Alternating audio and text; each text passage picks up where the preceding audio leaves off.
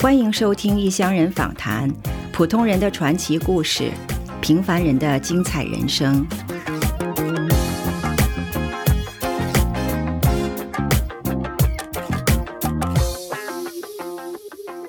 恩利是我在德国认识的未曾谋面的老熟人，多年来他一直通过中文写作记录讲述在德国生活的点点滴滴。他曾经发表过散文小说集《永远的漂泊》，他秀美细腻的文字里常常流露出作者的坚毅、坦然和淡定。讲起来，我是因为独身主义而到德国。那到了德国呢，我收获的反而是家庭。我到四十岁还没有结婚，嗯，好吧。那那个时候呢，我就觉得啊，呃，反正我生活已经就这样了啊，那我就决定呢，来闯一闯这个世界。然后呢，我就有一个机会，然后呢，我的一个老同学，他在呃我们这边奥斯纳博约克，他在这边。呃，等于原来一开始是留学，后来呢，就是落地生根了。嗯，跟他讲有一点困境，就是说中国，在中国你是一个老姑娘，嗯、尽管我的家庭，我的妈妈，我的这个呃兄弟姐妹们，真的没一个催婚的，但是我觉得这个环境好像，呃呃，毕竟好像人们对我都有一点另眼看待，对吧？嗯，对，后来我说，我就跟我同学讲，我想到外面去闯一闯，走一走。我说，呃，你们可能是外国，好像，呃，如果一个女子这个，呃，呃，独身主义啊，好像不会受到别人的这个，呃，指指戳戳哦。嗯然后呢，呃，好在外国就是说，你读书它不讲不讲究你年龄，对，反正一个人，对吧？出来闯闯看看，闯闯看。你你不行，你再回家，家还是在那里，对不对？嗯对对，那我到了飞机场呢，Guten Tag 也听不 懂。说实在的，以前真的太勇敢了，嗯，坐火车啊什么，哎呀，都是一个人。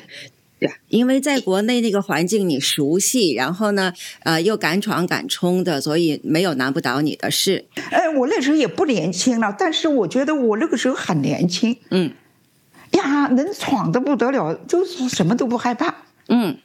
到了德国要转火车啊，哦对不对？对，没有，这到了法兰克福，到我们这个小城市奥斯纳博伊克，没有火飞机，也没有什么，对吧？对就转火车。但是呢，也不怕，就是说，呃，那人人家给我一个那个那个火车那个那个那个那个叫什么运行表，然后你就数吧。你就数到我们那个地方是哪一站，你到了每一站，他广播啊，你听不懂，对不对？嗯，但是你数他讲一站，我就数一个，把它划掉，然后到了这里就下来了。来了德国不久，您就遇到了真爱，然后就进入了全新的生活。这段故事是怎么开始的呢？呃，在我们这个城里边缘呢，有一个呃，有一个有一个牙科医生，嗯，他呢是中国迷，啊中国的粉丝，他呢就专门到我们这边来呢找留学生跟他练习中文。不但是这个，而且呢，我们呢留学生呢都到他这里来看牙齿。嗯哼，因为他懂中 文，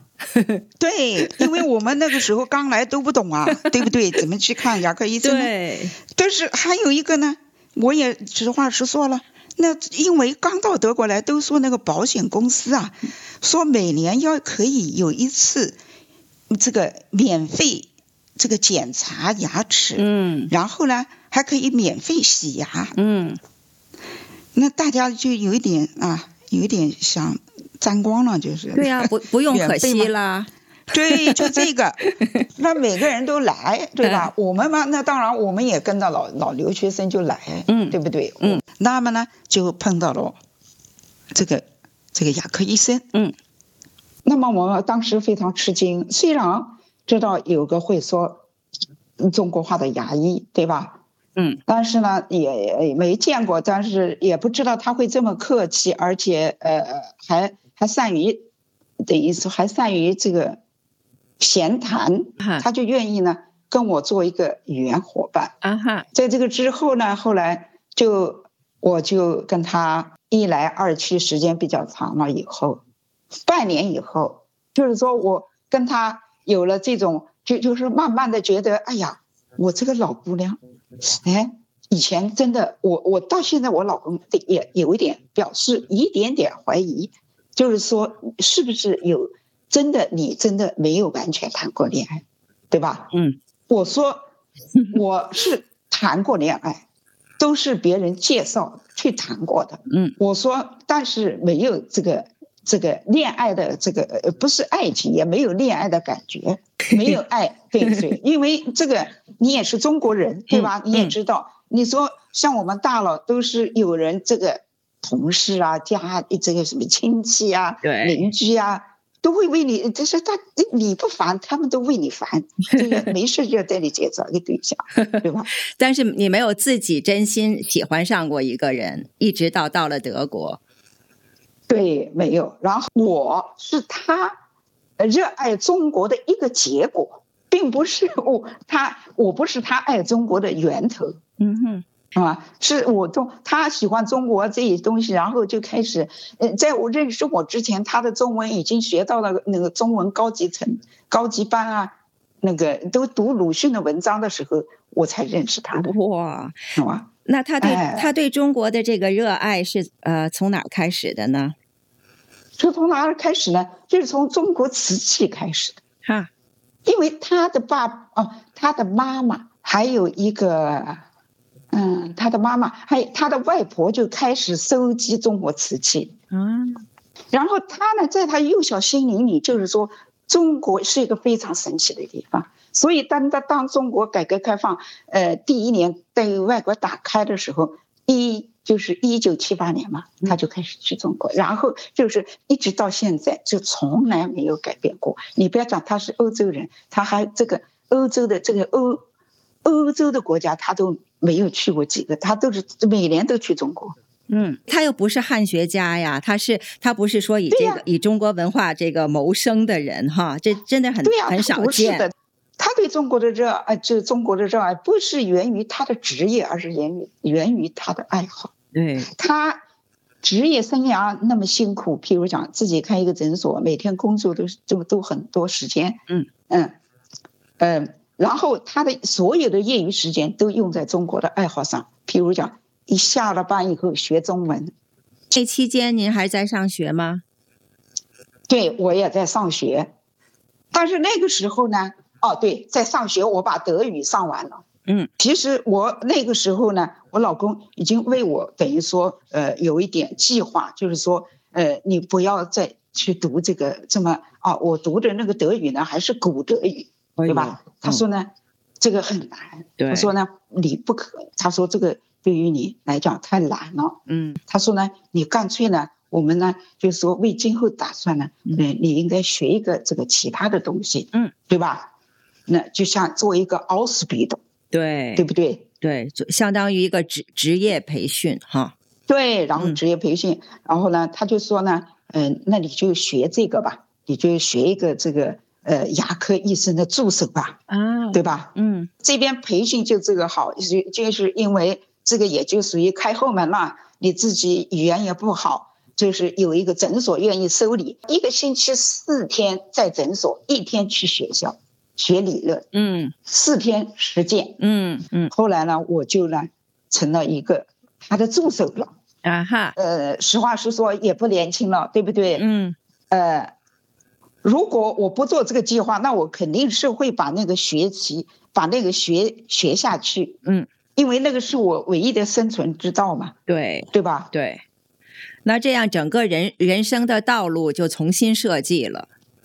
对，重新改了，改过了，就完全不按照我原来设计。呃，好，把爱情靠在边上，就是说他为我指了一条路，嗯就是说指的这条路是可行的路，就是说我还是能自主自立，立立这个立足在这个社会上。那您现在新的新的轨道呢，某种程度上是很依赖于您现在的这位先生，还有您的婚姻，对不对？那您以前是独身主义，什么都靠自己的，那现在呢？嗯、某种程度上，你在这面的身份呐、在这面的生活呀，是要靠他的。当时有没有闪现过一丝丝这种疑虑？就说万一这个婚姻不成功的话，我怎么办？有没有？对，你说的很对，就是说，呃，好像这是表面上就是看我是非常依赖于这件婚姻的，嗯，对不对？嗯，他给给我计划安排了一个这个做这个呃呃牙科医生助手的时候，嗯我是欣然接受的。嗯哼，我觉得这个也是我呃，尽管因为婚姻谁都说不住，嗯你怎么能保证你一辈子？这个到现在也没有任何一个人敢说这个话，嗯，对吧？有自己还是要有本领，有职业技能。对我就是本领，所以我就是觉得我学习这德语，我学得很认真，就是说这个奥斯比东我也很认真去做。我现在我我我要是去其他的诊所，我我也能找到工作，对对不对？对对对，所以说呢，这一点，呃呃，就是说我我我先生他呃还是很欣赏我的，嗯觉得我是个自主自立的。说实在的，他比较欣赏我这种的，讲起来是有一点矛盾，好像我是呃在这边是依赖他，其实不，其实是我认识他以后改变了我的人生道路。其实我还是自主自立的，嗯我因为有这个主张，我可以到任何地方去做。嗯这这一点就是很欣赏我的这个呃自主独立这种精神。赢得了他的尊重。对他，对他很尊重我，他很尊重我。嗯说他们以就是我先生这一辈的那些夫人们，嗯，基本上都是不是工作的。嗯尽管我后来跟他结婚，我们也有孩子，但是我仍然一直是工作。嗯哼，那您最欣赏他的地方是什么呢？我欣赏他第一，嗯，对中国这个文化，对吧？嗯非常的痴迷，这个也是我们吸引我们的一个，嗯对吧？嗯。第二个呢，我认为呢，他其实他确实是一个好医生，嗯，在我们这个小镇子里口碑是最好的一个好医生。嗯，在你们俩共同生活当中，什么时候你会忽略他是一个德国人，不是中国人？那什么时候他这个作为德国人的这个身份显得更加明显？呃，我们他忽略他是德国人呢，就是他呢，就是说，呃，譬如讲他吃中国的，就是我的厨房从来不需要两个厨房，呃，每次呢，呃。呃，他嘴都蛮甜的，每次我做的他都说好吃，就是说我们呃， 都都啊还表示感谢呀、这个这个我们要向人家学习。嗯就是说，呃，永远的就是呃呃客客气气、相敬如宾。呃，当然也在一些政治观念方面，我们俩会有一些呃这个非常严重的冲突。嗯嗯，那这个时候就显得他是德国人，在生活方面他一点德国人都没有。嗯，在这个政治见解上会有争争执，呃，哪方面的争执呢？关于中国的，譬如讲，他们认为这个西藏的问题呀、啊哈，因为这个，他认为他认为这个跟中国文化没关系，他是热爱的是中国文化，对他认为这个呃跟中国没关系。对对我觉得这，我觉得他是个非常正式的人，就是说，他虽然你看这么样的迷，其实他已经痴迷了，可以这么说，嗯对中国文化已经到了这种程度，嗯他，痴迷，嗯，但是他对中国同样的有批评，这是很正常的，因为德、德国人对啊哎对自己政府的这些政策呀什么的，也是有很多批评，对吧？也是他们教育的一个部分。对，啊，您的孩子觉得自己是移民吗？还是觉得自己是德国人？我觉得我孩子呢是这样，这个事情问题还蛮还蛮严重的，不是说严重吧，就是说我的孩子就是长得非常像亚洲人，嗯，我的孩子他始终觉得他在德国他是外国人，嗯，我女儿她会觉得他是一个外国人，尽管他是在这儿生，在这儿长的。在这在在在这儿长。我个人认为啊，我女儿是一个非常敏感性的人，嗯敏感性的孩子，嗯她始终认为她受到呃这个受到歧视，譬如讲她的头发的颜色啊，嗯哼，对吧？嗯哼，所以说她是呃，我的女儿绝对是政治正确，对于种族歧视啊，或者你说了一点点啊，那马上就跳起来。所以他爸爸有的时候也讲，他说他爸爸等于说没也可能啊，因为没在这个不在在这个其中，他没办法那个去理解女儿，就是说去感受她。他爸爸就讲，我觉得非常的奇怪，嗯。呃，你不是一个德国人吗？你在这里深圳里长，我也是德国人，为什么你总是觉得你是呃，等于说是少数异彝族这个异少数异族，你为什么你觉得你是也被歧视呢？女儿怎么回答呢？女儿说：“你跟你知道吗？你看在学校里面。”有的人讲我们是十里吃二五梗，又是说，呃呃，你讲我们，呃，呃，金章重，我的吧是，他说金章重，但其他的人我的讲讲讲那个什么考起里哇，啊，我他说明明这个是日语，其实他也不知道，就是说人家对他这样过，有过这样的事事情，所以给他。有这种感感觉，嗯，其实就是因为皮皮肤颜色不一样，长得不一样，就是受到过不同不同的对待。那他肯定对，就是这样的，是他肯定有过这些呃经验，有过这些体验，所以他才会有这种。对，肯定是他的，因为你看，他就讲，我就问他，对你刚才问我，我跟他谈，我问他，我说你怎么有一个什么感觉，怎么一个歧视？我说我也在你们学校。呃，去教中文。我在学校是一个外国人，那个我觉得这个是呃天经地义，呃我也欣然接受。然后他就比这个例子了，什么呃什么呃史力兹奥根哦，又是考奇里瓦喽，又是什么金章 重了，这这这这这东西呢？那他心里觉得他是德国人还是中国人呢？他觉得他是中国人，他就整天讲，哎呀，他们跟我们不一样。那啊，他说德国人跟他不一样。 那您在德国这些这些年以来，您自己没有经历过任何您觉得被歧视的这些事件，或者是有啊？那当然有啊。比如说什么时候？哎呀，那我要说这个就太多了。举一个例子。我要说这个，我就觉得我说这个好像有的人就可能不喜欢听哦。我跟你讲，我就讲啊，嗯，譬如讲啊，我们这边。我都不知道为什么我们这边这一条街的人，就是我我我我现在住的这一条街的人，我住这里这么多年了，我们这一条街的人都不跟我说话。哦，您讲德语的，用德语跟他们打招呼，他们不理你的，不理的。邻居见到你女儿，会不会跟她打招呼？没有，也不打招呼的，没有，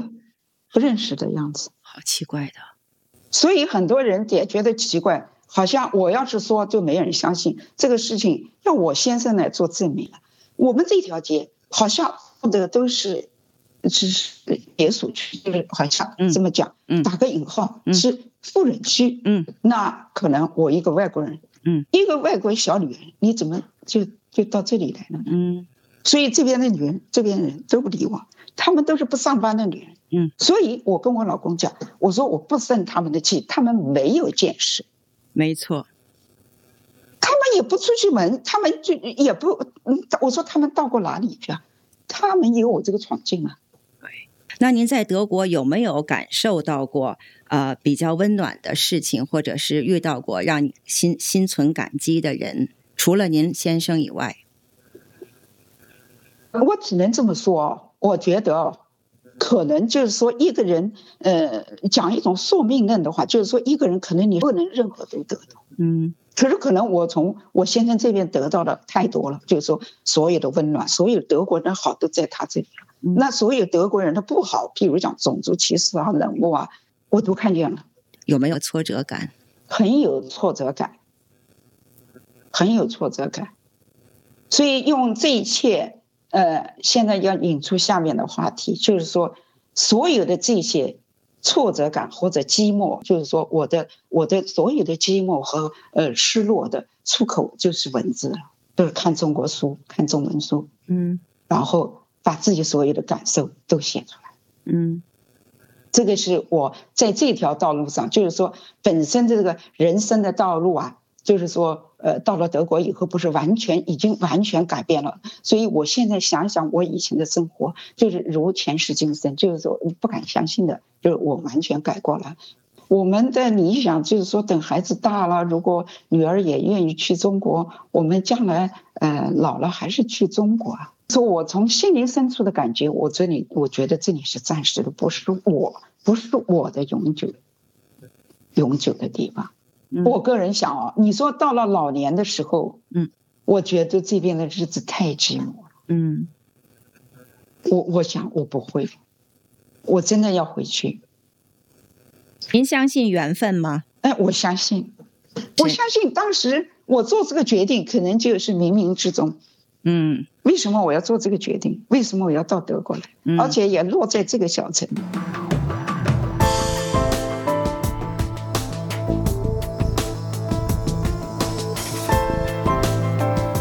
相逢何必曾相识，异乡旅程你我同行。感谢您收听《异乡人访谈》，您多保重，咱们下期再见。